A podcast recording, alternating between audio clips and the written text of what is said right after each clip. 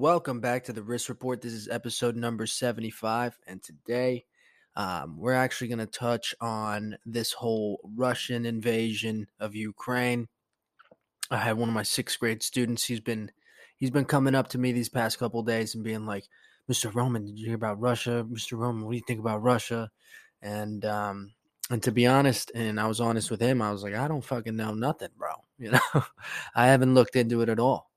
Um, so today I got off of work. Um, planned on doing this podcast because I'm kind of checking out a new setup that I have as well. And figured maybe, hey, I'll just look into this and see what the hell is going on. And uh, we could read some articles and kind of go through it together. So apparently, um, Russia has stationed um, their troops, several troops, all all around the Ukrainian borders.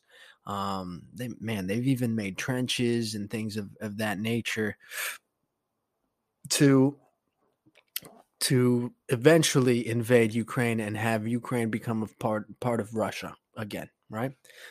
Back in the day, was the Soviet Soviet Union, and um, they've had tensions for the last eight years, right? Eight years ago, it was similar, but apparently this one seems to be a lot more um, a lot more intense. And now things are getting a little tension, a little tension, right? A little tension with um, the U.S. and NATO also getting involved. U.S. and whether they're sending military weapons and shit for Ukraine to defend itself, right? Because U.S. has to always fucking be everywhere, right? We always, hey, if we're not in the war, we got to at least supply the weaponry, huh? We got to make some fucking money. um, and you know, to to the young sixth grader, man, he's a very bright kid, very, very hardworking, um, smart. He's a good kid. He really is a good kid. Um, and I just kind of told him, man, like this is what humans do.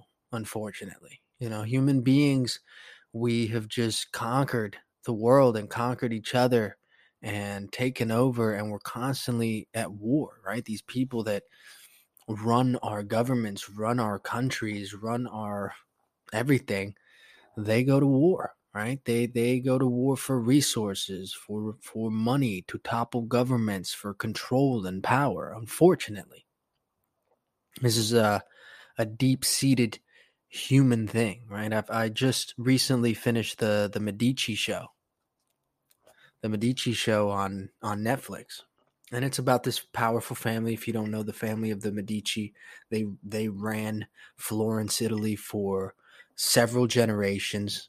Um, a family of bankers, artisans, patrons. Some of them even became popes, right? And in the show, and through historical evidence and historical documentation, and what what is what has been, you know, presented uh, to us in history about this specific family, is very mafia style. All right, very. Um, they were for the people, um, democratic in a sense, right? A republic for the for the people, but and they and they aided people and gave people jobs, but at the same time, any any little threat to their hold on power, to their hold on them being at the top, uh, to be able to do these good things that they ended up doing, it was it was met with with war and deceit and murder and um, you know having a certain cunningness to to you. And in history the right the the, the famous quote is history is always uh, written by the victor. Excuse me i'm sipping tea because i got a little itch on my throat. I'm feeling a sore throat coming through and i'm not trying to get sick so i fucking hit it hard. I hit the, i got the lozenges i got the vitamin c I got the tea going on. I'm drinking fucking honey out the bottle. Trying to not get a sore throat. Fuck that. I ain't got time for that shit. I need to work. Okay. Um, so yeah, it's in, it's insane, right? Um, obviously I'm a fucking idiot. All right. I'm just an artist. I'm a, I'm a creative individual. I'm not really trying to get wrapped up into all this stuff that frankly I have no power to do anything about, right? So why the fuck am I to um even bother my thoughts with it? But it's a um, it's interesting and it's complex. You never know how the ripples and and seeing the fear in this child of like war and um uh the the the fear of you know nuclear armageddon you could say right? He's very fearful of these nukes and bombs and this and that and if they fuck with the us and the and i just had to tell him like dude we have been at war since forever all right? Ever since world war ii we've just constantly been at war with people secretly not even secretly obviously we know when we invade the middle east and this and that um, but we've we've constantly had conflicts throughout the world. And, you know, right now we have over 170,000 troops, US troops around the world. Over 170,000. I think it was 177 or something like that. Um, over the world, right? We have military bases all over the world. We have our guns pointed at every part of this fucking planet, near, damn near it, right? And it's like, what is that for? You know, it's like the, it's like the fucking movie that that spoof movie, uh, Team America. Even though it's fucking ridiculous, right? That's a, the people who made South Park made Team America. Ridiculous, right? But you know, in a sense, we we try to be the world's police. You know, and even in this situation, obviously, we have our our tensions with Russia and and and the former Soviet Union and now this is what scares and alarms people is that we might even have higher tensions for supporting the Ukraine, higher tensions for, you know, sending them weapons or sending them some sort of aid and then how Russia would feel about it.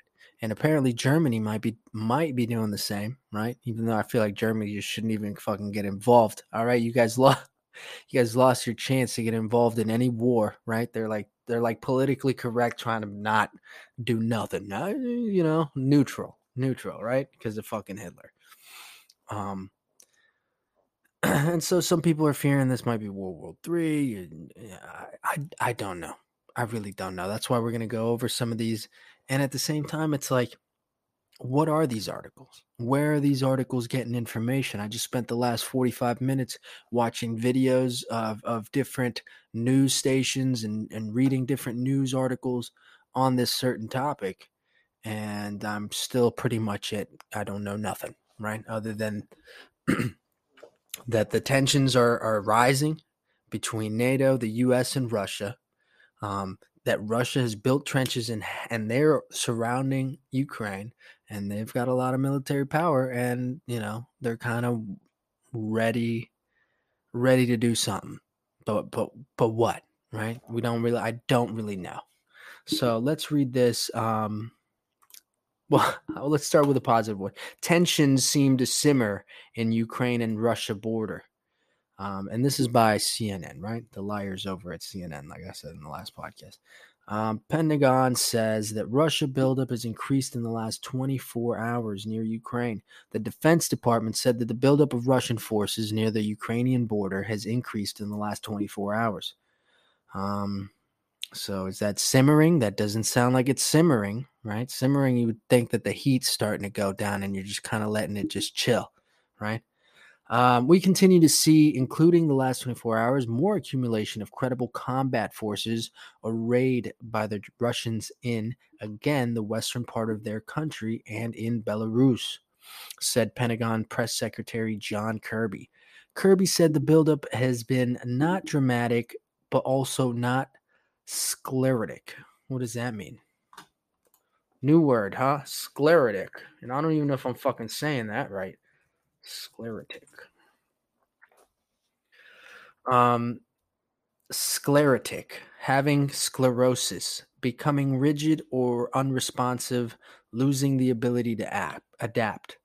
So also not sclerotic. So not not losing the ability to be adaptable.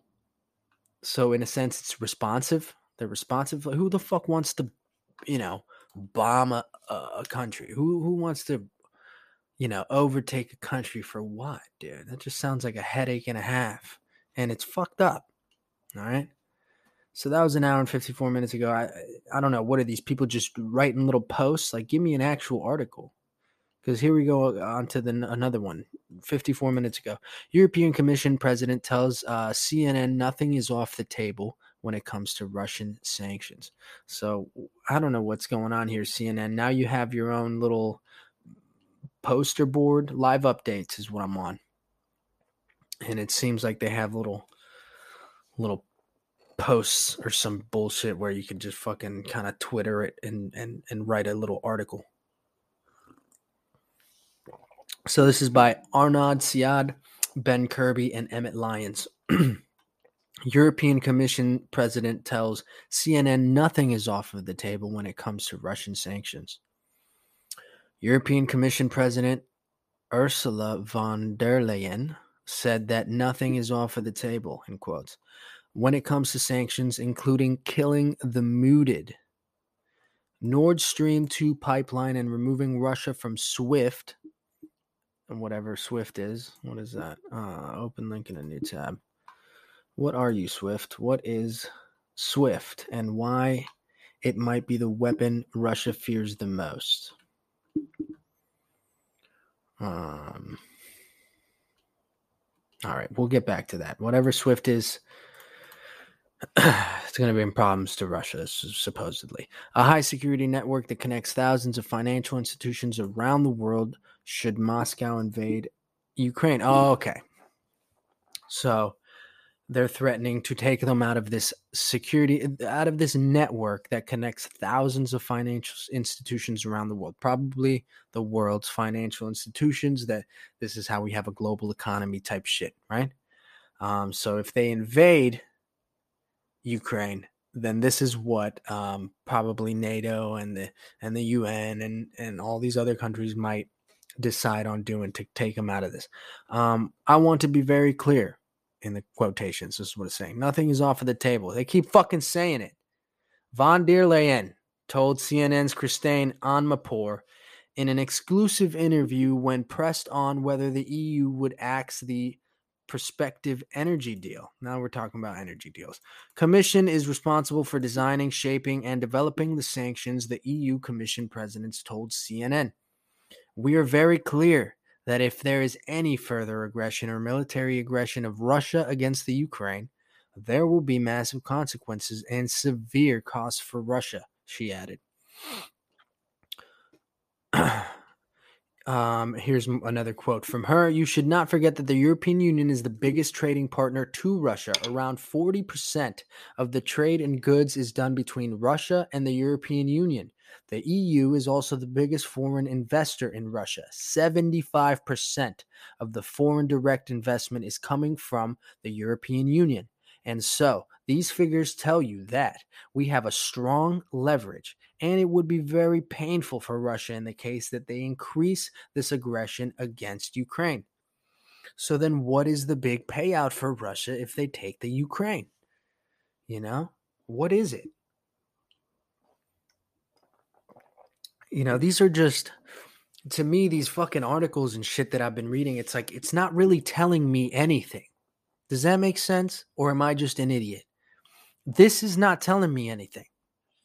Why why would you know, if you're in a business and you say uh, this guy is my competitor and he's you know i'm going to take him over but 75% of your other investor right? An investor that makes 75% of your whatever economy is saying, no, no, no, bro, we're going to pull out if you fuck around and do this, if you take this company. You know, what is the end goal in here? What what is the what is the benefit that Russia would get from taking the Ukraine? You know? Um and that's what I'm not finding, you know? Sometimes it's so hard to even believe. That's why I don't even fucking care. I really don't care. You know, it's like, what the hell am I going to do? You know, other than talk shit about something. There's nothing I can do. So I, I, I can't even comprehend, right? Why why human beings just constantly go to war and these governments just go to war and take resources and take, take, take, take, take. And what is money, anyways, right? So let's get the fuck out of CNN, man. Let's let's find another one. All right. So because CNN, you're gonna do me like this, you know what I mean? Go fuck yourself. Um, Russia pessimistic. NBC, Russia pessimistic after U.S. response to Putin's demands in Ukraine standoff. So let's let's see here. So this is uh, CNBC News. Of course, they got to bring up some fucking pop-up ad because they don't want you to read it unless you pay money. Russia pessimist after U.S. response to Putin's demands in Ukraine standoff. With the ball now back in Kremlin's court, the West was given little immediate sign that Moscow would seek to de escalate tensions and allay fears of a deadly new conflict. So, I guess at this point, does it even matter as to why they're trying to do this? The United States said it had offered a diplomatic path forward in the standoff with Russia over the Ukraine. On Thursday, the Kremlin said it saw little grounds for optimism. With the ball now back in Moscow's court in the West has given little immediate sign that Russian President Vladimir Putin would seek to de escalate tensions and allay fears of a new deadly conflict. Russia warned it was pessimistic, but indicated that it would take some time, take its time to study the written responses from the US and NATO before deciding how to move forward. Kremlin spokesperson Dmitry Peskov said there were few reasons for optimism after the Western allies made it clear that they would not accede to Russia's key asks, but urged against a rush to conclusions. Foreign Minister Sergei Lavrov told reporters there was hope for the start of a serious conversation, but clearly not on the fundamental issue raised by Russia, whose demands amounted to an effort to re- redraw Europeans' post Cold War security landscape. Meanwhile, President Joe Biden spoke with the Ukrainian President Volodymyr Zelensky Thursday afternoon. After their call, Zelensky tweeted that the two leaders had Zelensky tweeted, right? This is where things are getting done now. Fucking Twitter. Unbelievable. Uh, after their call, Zelensky tweeted that the two leaders had discussed diplomatic efforts on de escalation and agreed on joint actions for the future, as well as the possibility of financial support to Ukraine. And now, see, this is where America starts getting seedy, right? And this is where that mafia esque uh, shadow reveals itself of the way things are conducted when it comes to large enough organizations, large enough countries and and governments, right? Um hey, we're supposed to be having what uh, you know, we're supposed to be allies with everybody in a sense, right? We're allies with Russia. Russia wants to invade Ukraine. No, no, no, we can't let you do that so now we start talking to Ukraine. Hey, if Ukraine, if if Russia starts going over to you, just give us a call. We're gonna send you money. We're gonna send you troops. We're gonna invest in you. Fuck them, right? right? Um, what are those? What are those deals? And what goes along with financial support when you take it from from another country, right? Another large country. where it makes more logical sense that that you would go for Russia because you're right fucking there, you know. And America, that would just be another place where we could put a, a puppet leader when things go down, and and be closer to Russia, right? Because like I said earlier, we are all over the planet. We are stationed everywhere, everywhere. So it's fucking interesting. I'll keep it reading. All right. Because again, I don't know nothing. I don't I don't know shit. I'm just talking out my ass. Um, he also said he also thanked Biden for the ongoing military assistance. In a briefing Thursday, Pentagon spokesman John Kirby was asked about sending you weaponry to Ukraine. Uh, here's what John Kirby had to say We are in constant communication with them and their needs and capabilities. In a series of bold security demands last month, the Kremlin urged NATO to deny membership to Ukraine and other ex Soviet countries and roll back its military deployments in Central and East Europe. They were issued as Moscow massed forces near its uh, neighbors' borders and warned of retaliatory measures should there be no constructive response from the U.S. and its allies. Russia has denied planning any attack. Hey, dude, we're not attacking nobody. We're just literally setting up thousands of fucking troops and making trenches right here. It's no big deal. We're not going to fuck with you. After Washington delivered its written response on Wednesday, Secretary of State Antony Blinken said there, there was no change in the Biden administration position that NATO maintains its open door policy for countries to join the transatlantic alliance. He did not offer specifics about the response, which he said wouldn't be released publicly. NATO also conveyed its written response proposals to Russia, NATO Secretary General Jens Stoltenberg said late Wednesday.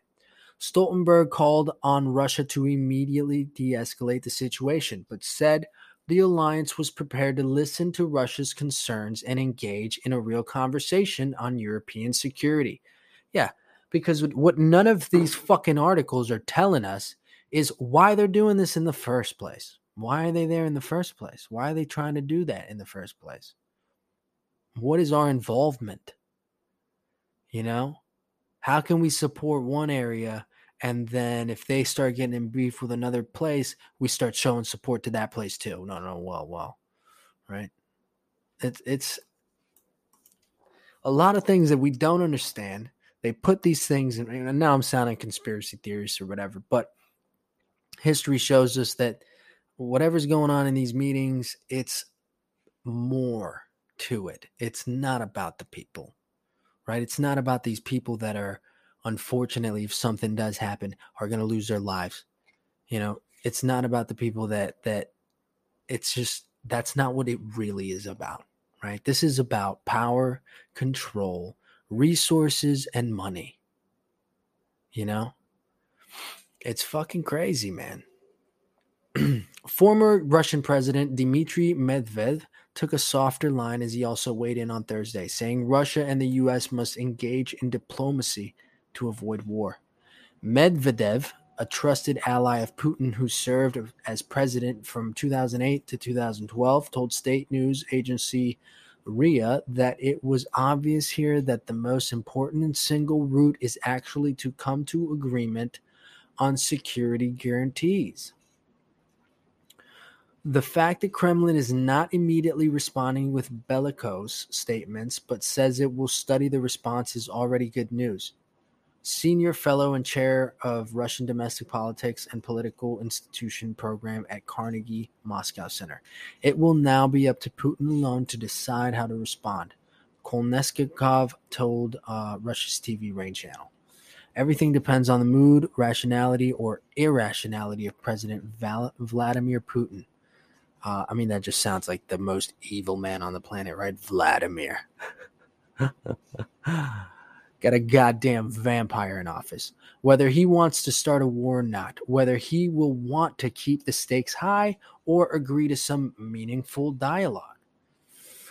Russia is holding a series of military drills throughout the territory this week, including exercises in the southern Rostov region, not far from the Ukrainian border. Diplomats from Ukraine, Russia, France, and Germany also agreed to reconvene in two weeks after talks in Paris on Wednesday over the long standing conflicts in eastern Ukraine, in which Moscow has been supporting pro Russian separatists. This means that Russia, for the next two weeks, is likely to remain on the diplomatic track. Um, again, I feel like not much of anything is being said, right? Not much of anything is being said to me and again, maybe I'm maybe I'm just not uh, analyzing this information properly. But to me, it's a whole lot of fuckery, right? It's a lot of fuckery. let's see what's going on here. Why the fuck does Russia? Why, why does Russia even want to invade? Right? Because if this is something that has been happening for uh, two years, eight years, I'm sorry. Um, what is the fucking deal? What does Russia want with Ukraine tensions? Uh, sorry. What does Russia want with Ukraine? Question mark. Tensions between Putin and NATO explained. Please explain it to me. Okay. Uh, Ukraine has been the focus of geopolitical attention in recent weeks as Russian troop buildup along the eastern border and a list of demands from the Kremlin have prompted threats uh, of sanctions by the West and military deployment by NATO allies. Most recently, the U.S. has formally responded to the Kremlin security demands as attempts to defuse the crisis diplomatically continues. So I'm guessing the excuse me, the Kremlins um, are the the Russians. Why is Ukraine important to Russia? Ukraine is part of this was part of the Soviet Union before it collapsed at the end of the Cold War in 1991 and it borders Russia to the east. The disintegration of the Soviet Union left Russia with a vastly depleted population, territory, and economy. It also diminished Russia's superpower status. Now, Russian President Vladimir Putin is seeking to reclaim some of that glory and undo some of what Russia lost in the Cold War. He has described Russians and Ukrainians as one people, a single whole. Does Russia want to invade Ukraine? Russia has repeatedly denied having plans to invade, but Moscow has massed 100,000 troops near the Ukrainian border and has been moving tanks, infantry fighting vehicles, rocket launchers, and other military equipment westward from the bases in Russia's far east. In addition, Russia is moving troops and S 400 surface to air missile systems into Belarus uh, which borders Ukraine and NATO uh, NATO members Poland, Latvia, and Lithuania. Russia also has moved several ships near Ukraine's shore in the Black Sea and the Sea of Azov. They're taking it over, man. Have you guys ever played Risk? If you've ever played a game of Risk, you know, if you're fucking moving all your troops to one area, it's because you're going to go take over that surrounding area. All right. It also has uh, holding naval exercises in the Atlantic and Pacific Oceans and the Arabian Sea with Chinese naval forces. On January 25th, Moscow announced new military exercises in the north of Caucasus. In uh, massing troops near Ukraine, Mr. Putin's goal is to extract concessions from Ukrainian President Volodymyr, Volodymyr Zelensky and force him to give Russia a say in Ukraine's future. That would send a message to other former Soviet states that the West can't guarantee their security. To ratchet up the pressure, Mr. Putin has an array of military options short of a full occupation, from low profile incursions to a limited conflict in the eastern Donbas region, where Russia Russian backed separatists have declared themselves independent of Ukraine but aren't recognized by the government in Kiev. Uh, President Biden said that he expects the Russians will move against Ukraine in some way, although Washington and Moscow have agreed to continue talks on how to defuse the crisis. So to defuse the crisis, man, they're, you, you're gonna you're just gonna talk and you're gonna say, uh, "Join us, become part of Russia again." Right? Uh, and this is what we could offer you. Don't, we're to take you anyways. All right. And start a fucking war on top of that because it's not just to be the Ukraine and this guy and, and Russia fighting. Right? It's going to fucking, we, we're inevitably going to get involved. And when more countries and more of these alliances inevitably get involved, well, then people start picking sides and things get fucking messy. And we really could potentially have a World War Three. But again, we're constantly at war, right? Human beings are constantly at war, constantly invading somewhere, constantly toppling governments, constantly putting people in power. Um, this is what Russia feels that they they they need Ukraine back, right? They need the Ukraine, and and that's how it started, right? Isn't that how fucking Hitler started, bro?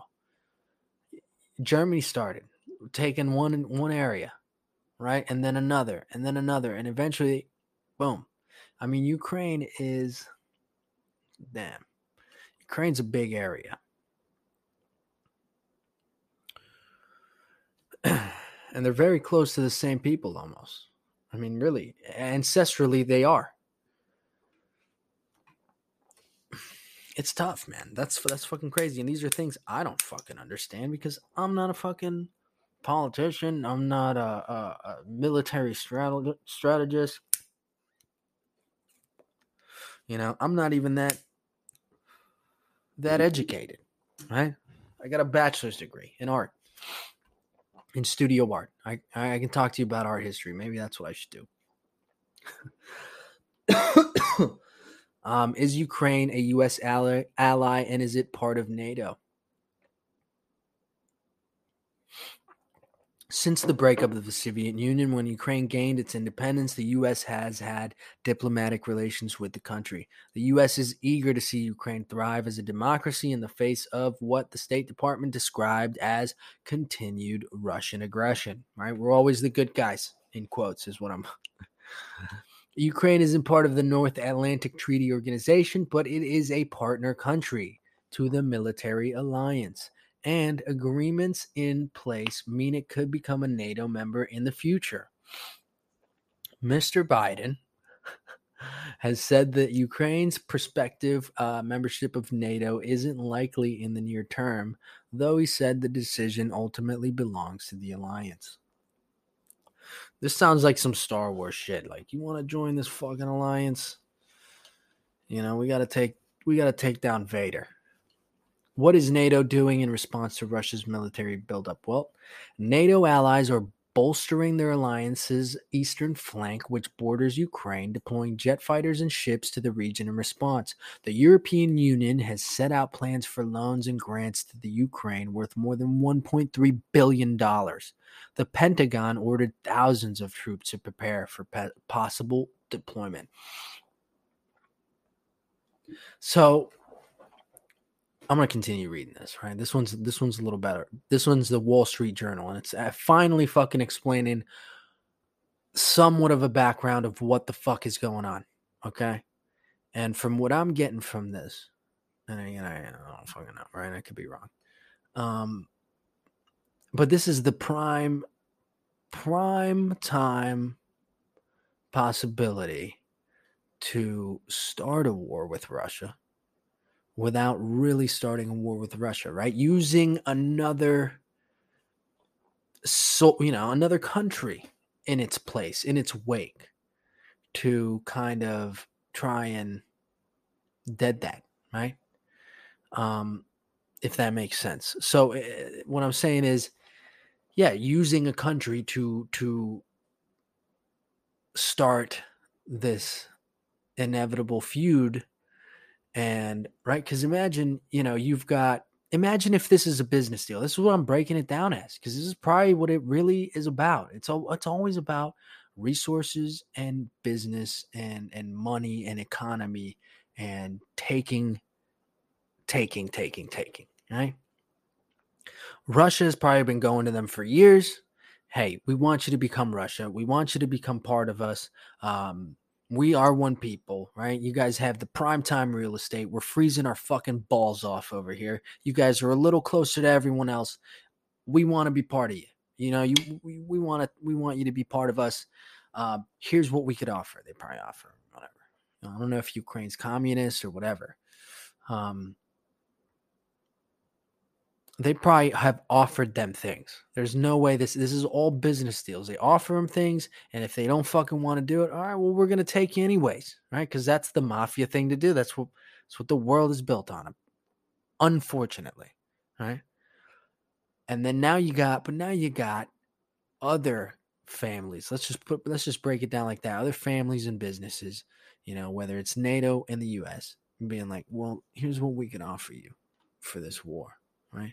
But we don't we're not putting that out out of out of the kindness of our hearts. That's not what these people are doing. These loans and these grants.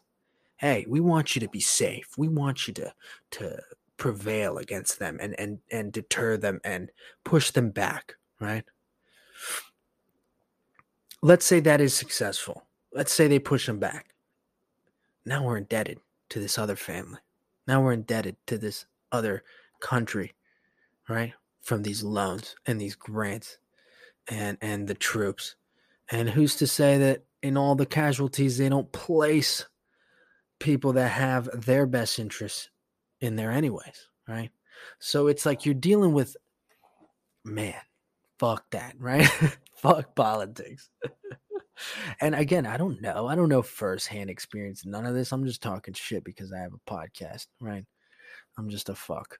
Um but that's that's what I believe is kind of underlyingly going on. And it's not as simple as that, but that's the simplest way I could describe it is Ukraine is in the middle of what people want. Um, different parties want. And yeah, we can pose it as we're here to protect and be the world's police. And you guys want troops, so I'll send you troops and shit, you know? But we only do that for our self interest, you know? What the fuck? We're in so many other places. What do we need to invest in this for, right? It's to have control. We're like just constantly controlling. You know, America's uh, the epitome of controlling. Well, I can't I can't be saying that, right? Because there's way there's other countries that really do control their people. We're the most free. Okay. We're the most free. We're the most free. I can sit here and I can talk shit about this, even though I get flagged that I'm getting listened by the FBI or whatever. I have the freedom to do this. Right. There's other places that do not. So it's just, yeah, it's like you got to pick the lesser of two evils and then be indebted to whatever. Um, and I don't know anything about Ukraine. Let's keep reading the Wall Street Journal. All right. What does Putin want? Uh, Mr. Putin has been clear about wishes to reassert Russia's influence over its neighbors, particularly Ukraine. In 2014, he annexed Ukraine's Crimean Peninsula, uh, fermenting an eight year war in the country's east. So they've already been there. Uh, but he's cultivated an aura of unpredictability about his next moves. So far, Mr. Putin. Oh, shit, I want super fast. Uh, so far, Mr. Putin has left Western leaders guessing about whether he would stage a major invasion of Ukraine and provoke a possible breakdown in ties with the West, or whether he would be satisfied with wringing a few concessions from an expansive list of demands as he as he has put forth.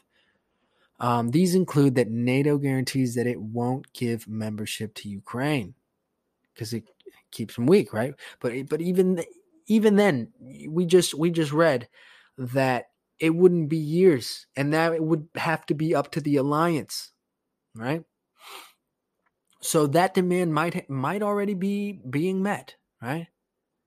Um, that it that it won't that it guarantees it won't give membership to the Ukraine, right? For whatever reason. Moscow has also demanded that the NATO curb military exercises in Ukraine and other former Soviet nations and that the alliance pulls its forces back from its eastern member states. NATO deployed about 5,000 troops to Poland and the Baltic countries after Russia invaded Ukraine in 2014. What has the U.S. said to those demands? Well, the U.S. and its allies rejected Moscow's demands in a series of meetings with Russian officials in mid January, arguing that the states are free to associate with any other states they choose the U.S. delivered an unpublished proposal to the Russian foreign minister on January 26 that could lead to discussions on ways to avoid confrontations in the Black Sea and missile related inspections on each side, according to the U.S. officials and people briefed by the Biden administration. Moscow said Mr. Putin would take his time in considering proposals, right? We, let, we read that in the last uh, article. So, what would happen if they did invade Ukraine? Mr. Biden said that if I love how they're calling him Mr., they won't even give him the title of president. Good. Fuck them. Right? Fuck them all. Mr. Biden said that if all of the troops on the border moved into Ukraine, it would just amount to the largest invasion since World War II. It sounds like the start of World War II, right? Especially since it's in those areas. Poland, areas like that, right? This fucking why? Why? Why? Why does history repeat itself? I'll continue. On January 25th, Mr. Biden said that he had made it clear to Mr. Putin early on that if he were to move into Ukraine, that there would be severe consequences, including significant economic sanctions, as well as I'd feel obligated to beef up our presence. NATO's resp- NATO's presence in an eastern front, uh, Poland, Romania, etc. This is what uh, Biden said, like a fucking gangster, apparently. I'd feel I'd feel obliged to beef up our presence, motherfucker. He should have just dropped that in the in the at the end. You know, there's going to be severe consequences. Um, your your economy is going to get pulled, and we're going to have beef. All right, motherfucker. Um, experts say that despite the efforts by Moscow to sanction proof its economy, since penalties were imposed after it annexed Crimea, okay, so they already like they already gave them penalties for for invading. Harder harder hitting measures could cause the country broad economic pain. Listen, apparently they're going through enough economic pain to where they don't give a fuck, okay? They don't give a fuck. Ukraine's army has bulked up since Russia invaded Crimea and, though still outgunned by Russia, could inflict a high price on any invading army, its leaders and analysts say. Well, there's a hundred thousand Russians around you. So let's see the population of Ukraine real quick.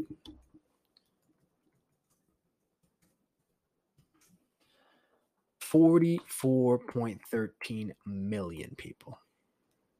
So 100,000 is dick compared to at 44 million, right? It's 233,000 miles um, miles around. President Volodymyr, right? These fucking ancient names.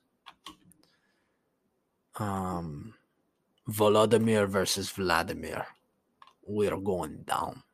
I must take my land. I must take what is rightfully mine, right? What a fucking what entitlement human beings have. I must take this because it is rightfully mine. Um it is the second largest country by the area in Europe after Russia. God, this would make it ginormous. Um, and all those countries are right there Romania, Poland, Slovakia, Hungary. Um, territory of modern Ukraine has been inhabited since 32,000 BC. All right. During the Middle Ages, the area was a key center of East Slavic culture, with the powerful state of the Kievan Rus uh, forming the basis of the Ukrainian identity. So the Kievan Rus are Baltic and Finnic people, um, Eastern and Northern European from the late 9th to the mid 13th century under the reign of the Rurik dynasty founded by Varangian Prince Rurik. Um, and that is what is known as Belarus. Okay. So this is these areas are crazy. Uh, followed its fragmentation into several principalities in the 13th century and devastation created by the Mongol invasion. The territory uni- uh, the territorial unity collapsed and the area was con- contested. That's how crazy those fucking Mongols were. That they even invaded Russia and Ukraine. Um, contested, ruled, and divided by a variety of powers, including the Polish Lithuanian Commonwealth, Austria Hungary, the Ottoman Empire, and the Tsardom of Russia. A Cossack hetmanate emerged and prospered during the 17th and 18th century, but its territory was eventually split between Poland and the Russian Empire. Just tens of thousands of years of conflict and war over land. All right, this is what I'm. Uh, I'm reading um, Ukrainian history right now. Um, Wikipedia. So let's see. Uh, uh, where was I at? Um, so, uh, fucking hell, I lost my way. Uh, Ukrainian national movement for self determination emerged, and the internationally recognized Ukrainian People's Republic was declared on the 23rd of June 1917. After World War II, it's just skipping over the biggest parts Uh, you know, lots of different years. So that was in 1917. Now we're moving on to World War II. The western part of Ukraine merged into the Ukrainian Soviet Socialist Republic, and the whole country became a part of the Soviet Union. Ukraine gained its independence in 1991 following the dissolution of the Soviet Union. Following its independence, Ukraine declared its, itself a neutral state. It formed a limited military partnership with Russia and other CIS countries while also establishing a partnership with NATO in 1994. In 2013, after the government uh, of President Viktor Yanukovych had decided to suspend the Ukrainian European Union Association Agreement and seek closer economic ties with Russia. Now, here we go. Here we go.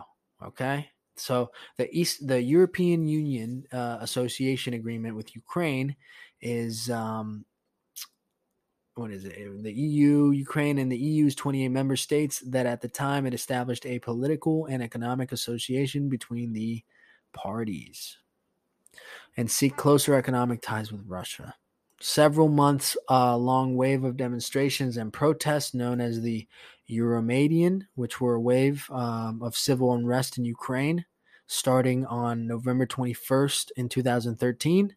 Uh, the protests were sparked by the Ukrainian government's decision to suspend the signing of the EU Ukrainian um, Association Agreement. So, Viktor Yanukovych prime minister of Ukraine, also served. Looks like he started to seek, he, suspended the Ukrainian agreement with the EU and started started laying those um, ties with Russia. And not even a year later, they they try to kind of invade. Hmm. Um, so so those protests lasted for months. Later escalated into a, the revolutionary. Oh my God! Later escalated into the Revolution of Dignity, also known as the Maidan Revolution. It took place in Ukraine in February 2014 at the end of the Euromaidan pro- uh, protests when a series of violent events involving protesters, riot police, and unknown shooters in the Ukrainian capital of Kyiv culminated in the outs uh, outside um, of the elected building. So let's see where we're at here. These events uh, form the background for the annexation of Crimea by Russia. So this is what we were talking about: the Crimean Peninsula from Ukraine, um, where Russia invaded it. This event took place in the aftermath after the Revolution of Dignity and is part of a wider Russo Ukrainian conflict. In March 2014, the war in Donbas. In April 2014, man, they've they've been they've been constantly in conflict for the last eight years. Um, realistically, the entire the entire time that that place has had people, they've been at war. they've they've been at military conflicts, but and again, it just goes back to what the fuck, right? Why the fuck does history repeat itself? Why are human beings such conquerors? Um, and and so hungry for power. You know, what is it? Um, Ukraine is a developing country ranking 74th in Human Development Index. It is the poorest country in Europe, suffering from a very high poverty rate as well as severe corruption. However, because of its extensive fertile farmlands, Ukraine is one of the largest grain exporters in the world. It also maintains the third largest military in Europe after Russia and France. Ukraine is a unitary republic under a semi presidential system with separate powers, legislative, executive, and judicial branches. The country is a member of the UN, the Council of Europe, the OSCE, the GUAM Organization, and the Lublin Triangle, and is one of the founding states of the CIS, even though it never became a member of the organization, which is the Commonwealth of Independent States. So, in itself, it's a poor country, rich with resource of grains, all right, because what I'm trying to analyze and figure out here is what the fuck does Russia want with this, right? What do they want with it if it is that damn poor? Well, it's got the second largest military, third largest military, right? Um, in Europe, and if Russia takes over, well, then now you've got the largest. Russia will have the largest military in Europe. Okay. Um, there's there's things here to dissect and kind of look into you know um as to what the fuck is going on and why. What is the reason for it anyways? What the fuck does uh, russia want with this area?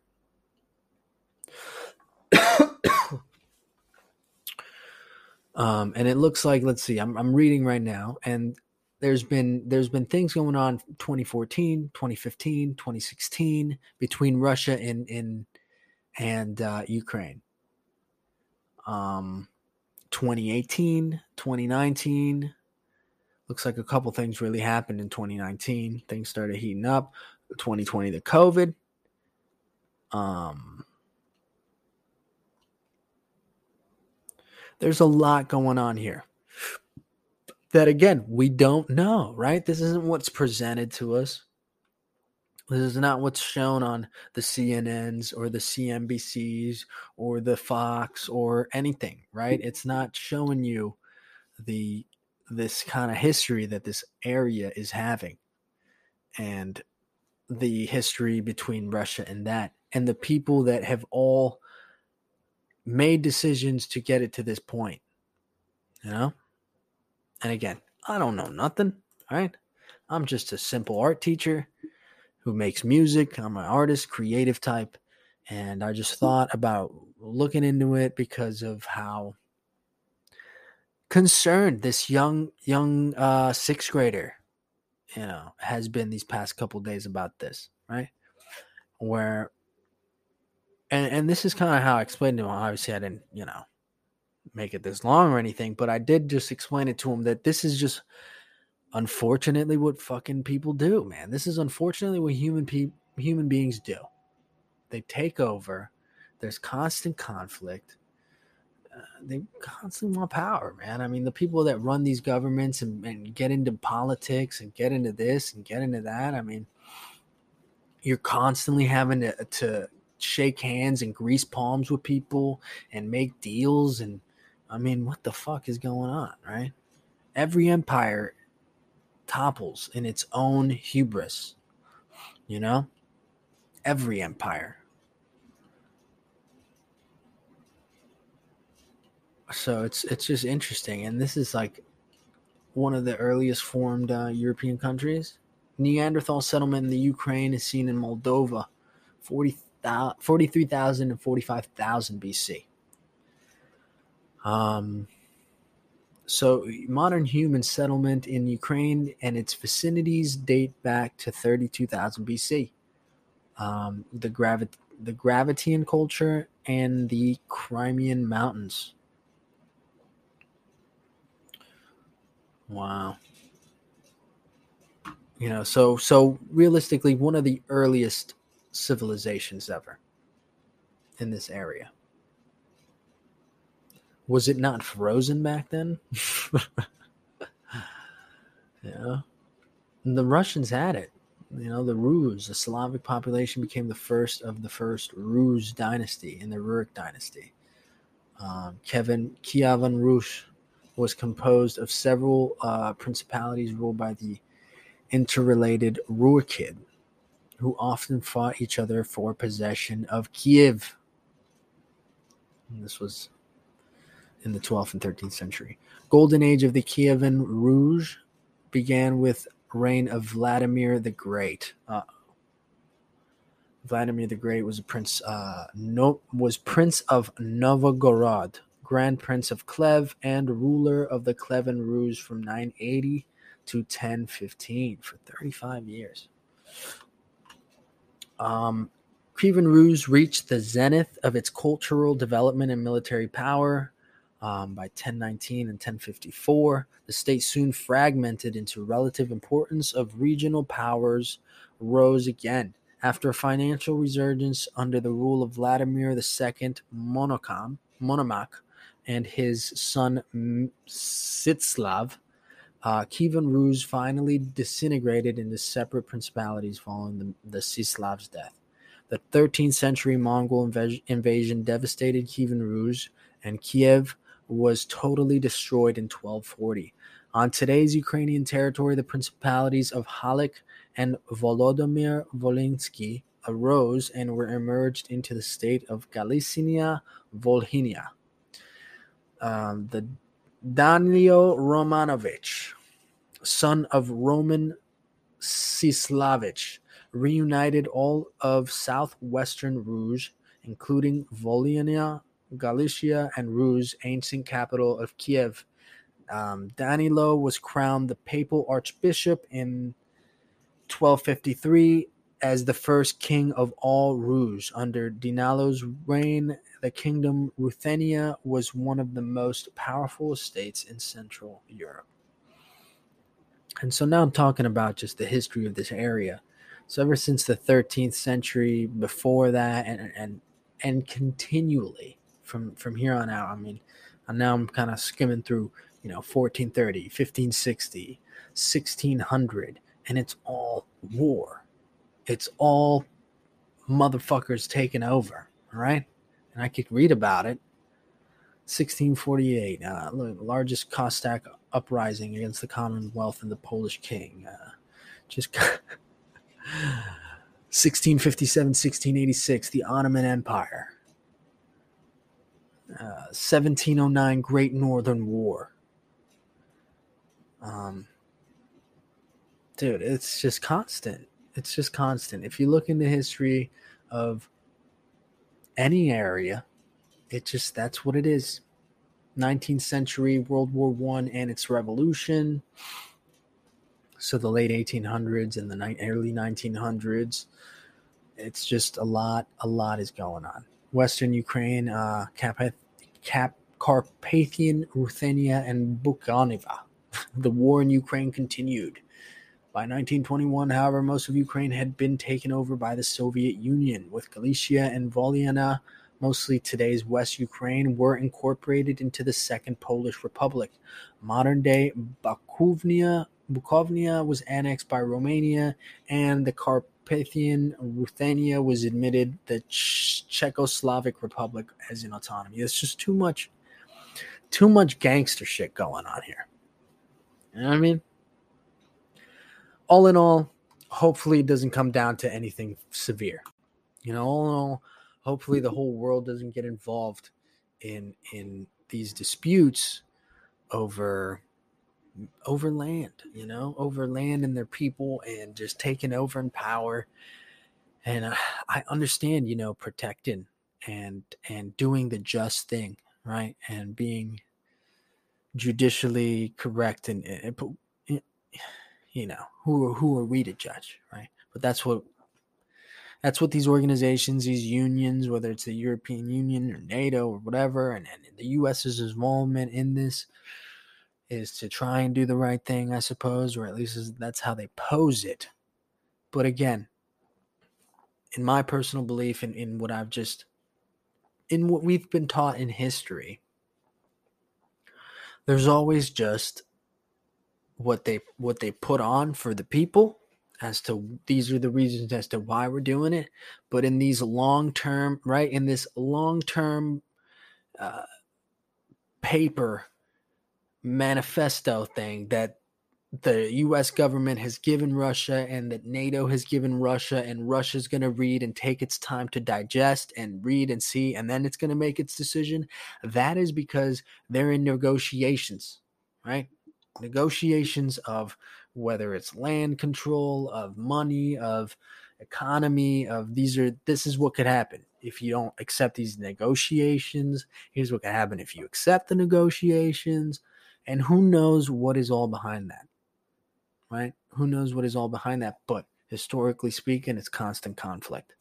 And goddamn, we're in a great time in in life where we're so technologically advanced. We're so just advanced in, in culture. But there's there's there's still that you know whatever right? The most of the people most of the society at least here in, in the united states in western society it's a free we we're workers we're you know common people living good lives for the most part. There's obviously poverty this this is a giant generalization but i'm saying for the most part in reality in retrospect pretty good pretty good right? There's no one you know it's it's it's not like it was 100 200 300 400 years ago right? It's progressively been better. And so right now i believe we're in the better times of our of our existence but we still have this um this demon this human this human flaw of uh of this of war and and now the technology is so great and vast it's also um, catastrophic. You know? Apocalyptic in nature. That is the big worry. What how does this spill out into the world? You know before it was people were swinging swords at each other and they soaked the earth with their blood probably ended up making earth more fertile if anything. Now we could just bomb a hole into the earth that's different. That is different. Um, so yeah, it's it's a cause for concern. It's a cause for worry. Uh, again, to the sixth grader who was all scared that they're gonna bomb America, not saying that it can't happen or anything like that, because what the fuck do I know? But like I said, we have our guns pointed at everybody. We're looking at everybody. We know everybody's moves. We, you know, they made a big deal in one of these articles that oh, these the, the Russians are testing out weapons, you know, like are in these areas or whatever. We do that all the time. Countries do that all the time. We're constantly shooting shit into the ocean and trying things and, and trying out weaponry and just, dude, we're fucking crazy. Humans are crazy. You know, you can't you can't put it past the, uh, that this shit does happen and whatever. We'll see what happens, but it's a shame. It's a shame because it always bleeds out into the the common and the common person and the the the civilians. They're the casualties. They're the sacrifices, and the rich just keep getting richer, and the fucking you know, it is what it is. These ultra wealthy, powerful families. God knows the lineage of Vladimir Putin, right? The dude's been president for years. How long's he been fucking president for? Right? Um, what his family is. Um, he's been in office since 2000. Since May of 2000. This man's been in office for 22 years.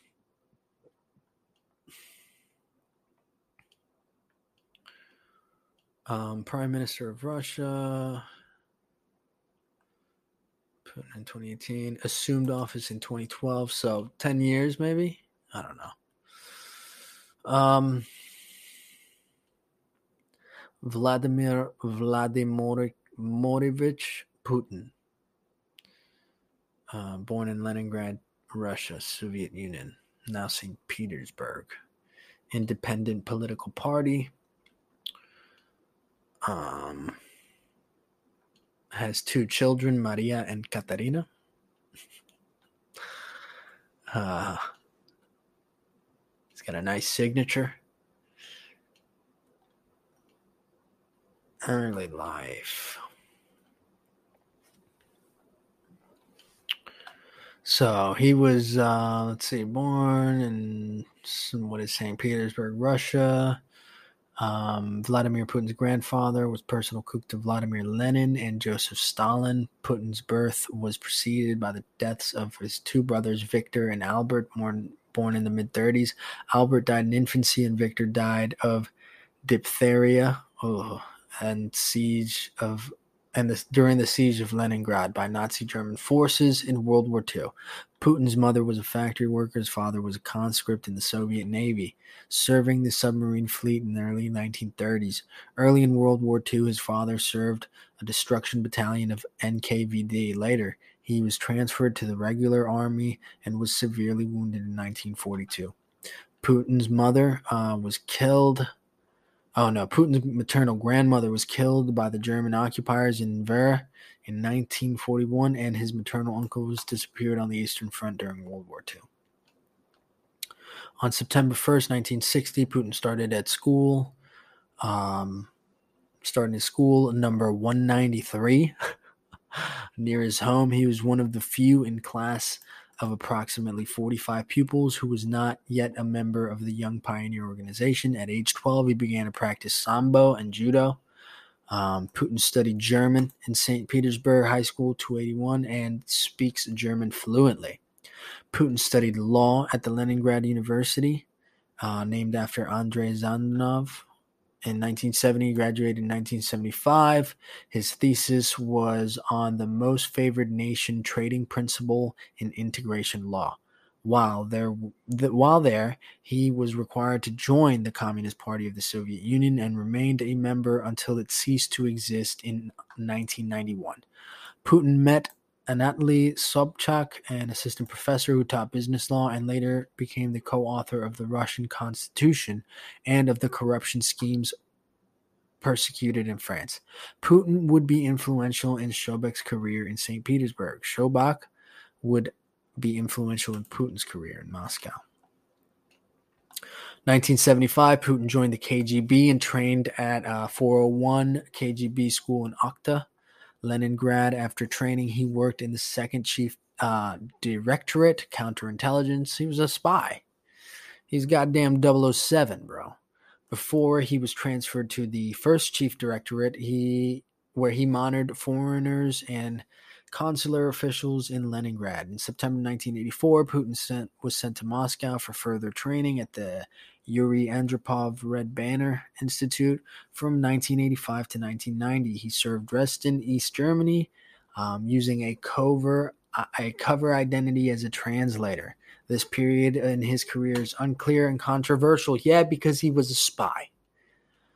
Um, Masha Gessen, a Russian American who authored a biography about Putin, claims Putin and his colleagues were reduced mainly to collecting press clippings, thus contributing to the mountain, mountains of useless information produced by the KGB. That's what they want to put. They want to just, yeah, we didn't find nothing. the fuck? Why would I tell you? I went, went through all this work. I'm gonna fucking tell you what I found. Putin's work was also downplayed by former Stasi spy chief Markus Wolf and Putin's former KGB colleague Vladimir Usoltsev. Yeah, he was a useless spy. That's why he became the fucking president of Russia. Right? He was not useless. According to uh, journalist Catherine Belton, this downplaying was actually cover for Putin's involvement in KGB coordination and support for the terrorist Red Army faction uh, West German far left military organization founded in 1970. Oh, that's crazy. Um, whose members were frequently hiding in East Germany with support of the Stasi, the Dresden, and who were preferred as marginal town with low presence of Western intelligence services.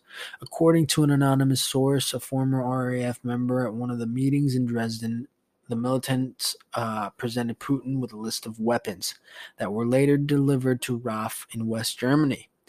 Um, Klaus Zuchold, who claimed to be recruited by Putin, said that the latter also handled a neo Nazi Rainer Sonntag and attempted to recruit an author of a study on poisons.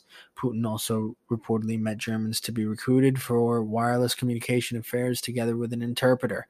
He was also involved in wireless communication technologies in Southeast Asia due to trips of German engineers recruited by him. They there and the West. So I mean I could keep going about this guy's fucking life and his political career. Um but look, he was a he was a Russian spy, and a pretty damn good one apparently. Uh, Putin was appointed advisor in May 1990, international affairs of the mayor of Leningrad.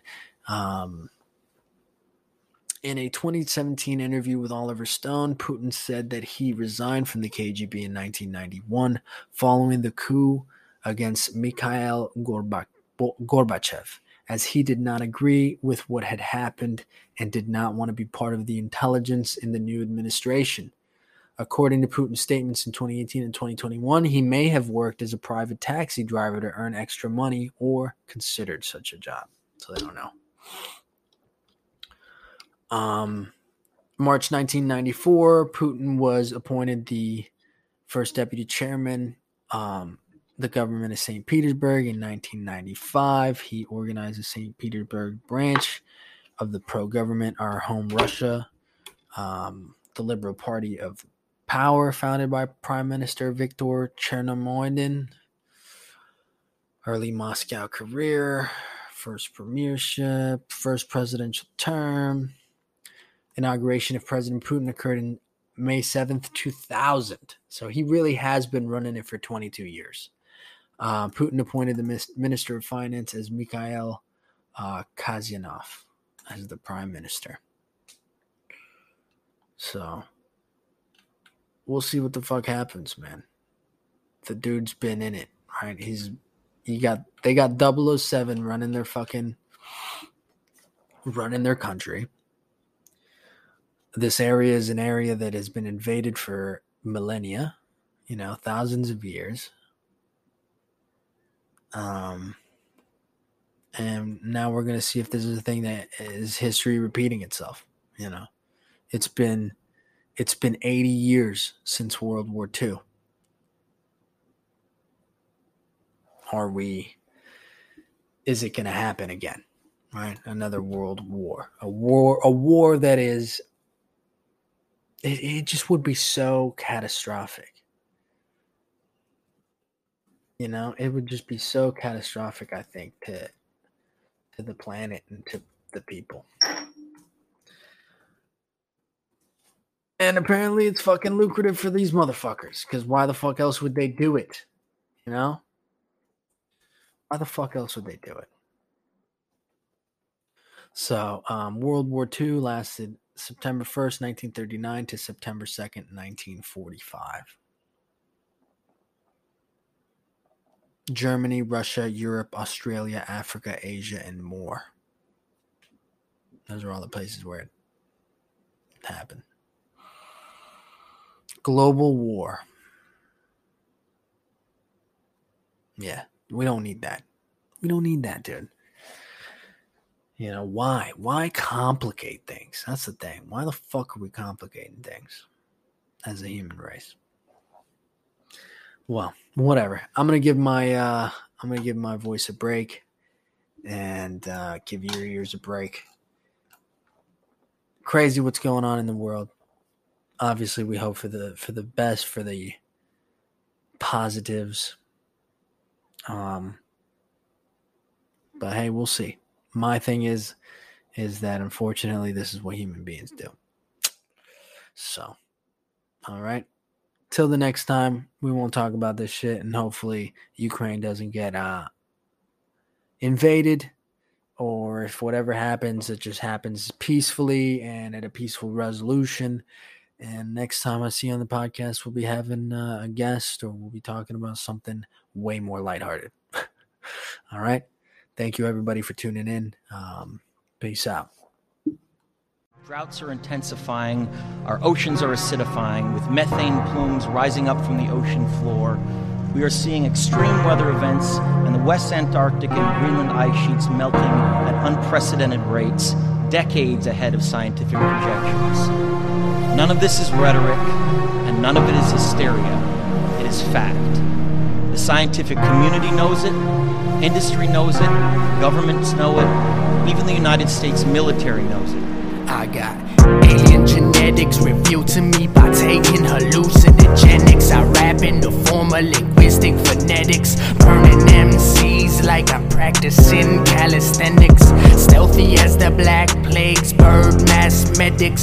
Leave my bones on the throne till they discover my relics. Everyone else just seems so pathetic. I said it, I meant it. What goes around comes around. Karma is reflective. Continue to speak to you, though my art's been neglected. My blood pumps from a sensitive heart. I've got to protect it.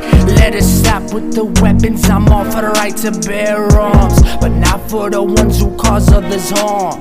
Sound the alarm. We never learned when we invaded Vietnam and had our soldiers tortured and defied and killed by the Viet Cong. No, they'll never see they wrong. They just fight for the right to control land and resources. No, the end is near when you see the four horsemen: conquest, famine, war, and death. See, we're a species that takes until nothing is left, and we have little regrets.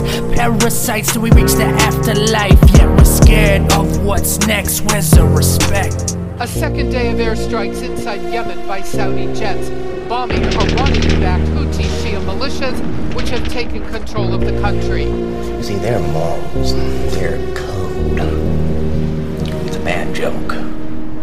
Dropped at the first sign of trouble. They're only as good as the world allows them to be. I'll show you. When the chips are down, these, uh, these civilized people, they'll eat each other.